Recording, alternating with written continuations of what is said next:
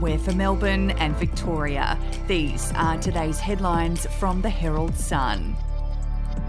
A multi million dollar class action has been launched against fertility giant Monash IVF following revelations healthy embryos may have been destroyed in a bungled genetic screening test.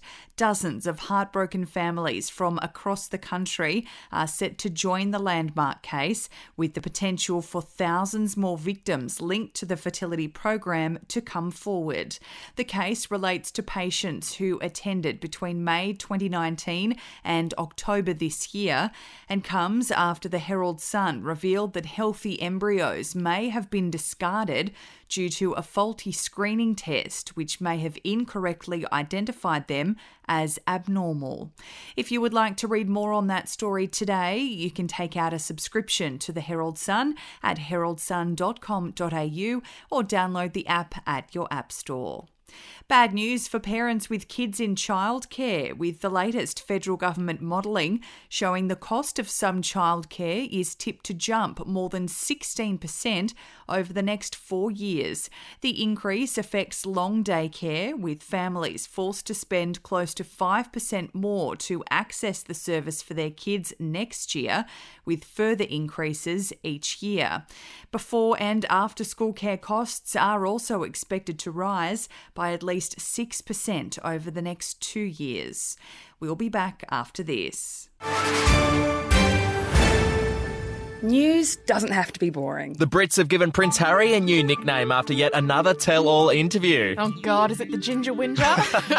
Let the team at news.com.au get you up to speed each day with their podcast, From the Newsroom. a couple were busted joining the Mile High Club. Well, I guess they can't fly Virgin anymore. Politics, sport, red carpets, royals. Get all the goss in just a few minutes. Follow From the Newsroom wherever you get your podcast from. Human remains believed to belong to missing Ballarat mum Kobie Parfitt have been found dumped in a mine shaft. The discovery in bushland in Snake Valley, southwest of Ballarat, followed an extensive search for the 43 year old who hasn't been seen since April. Her disappearance was being treated as a suspected murder. A 31 year old Mount Clear woman was interviewed by detectives on Wednesday in relation to Miss Parfitt's disappearance but she was released without charge. And in sport, the AFL has extended its broadcast rights deal with Foxtel until the end of 2024.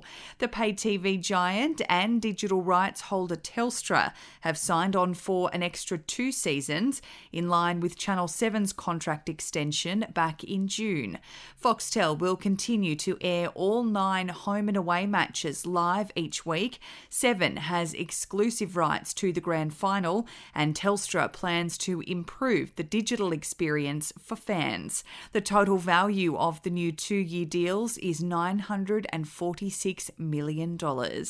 Those are your headlines from the Herald Sun. For updates and breaking news throughout the day, take out a subscription at heraldsun.com.au. We'll have another update for you tomorrow.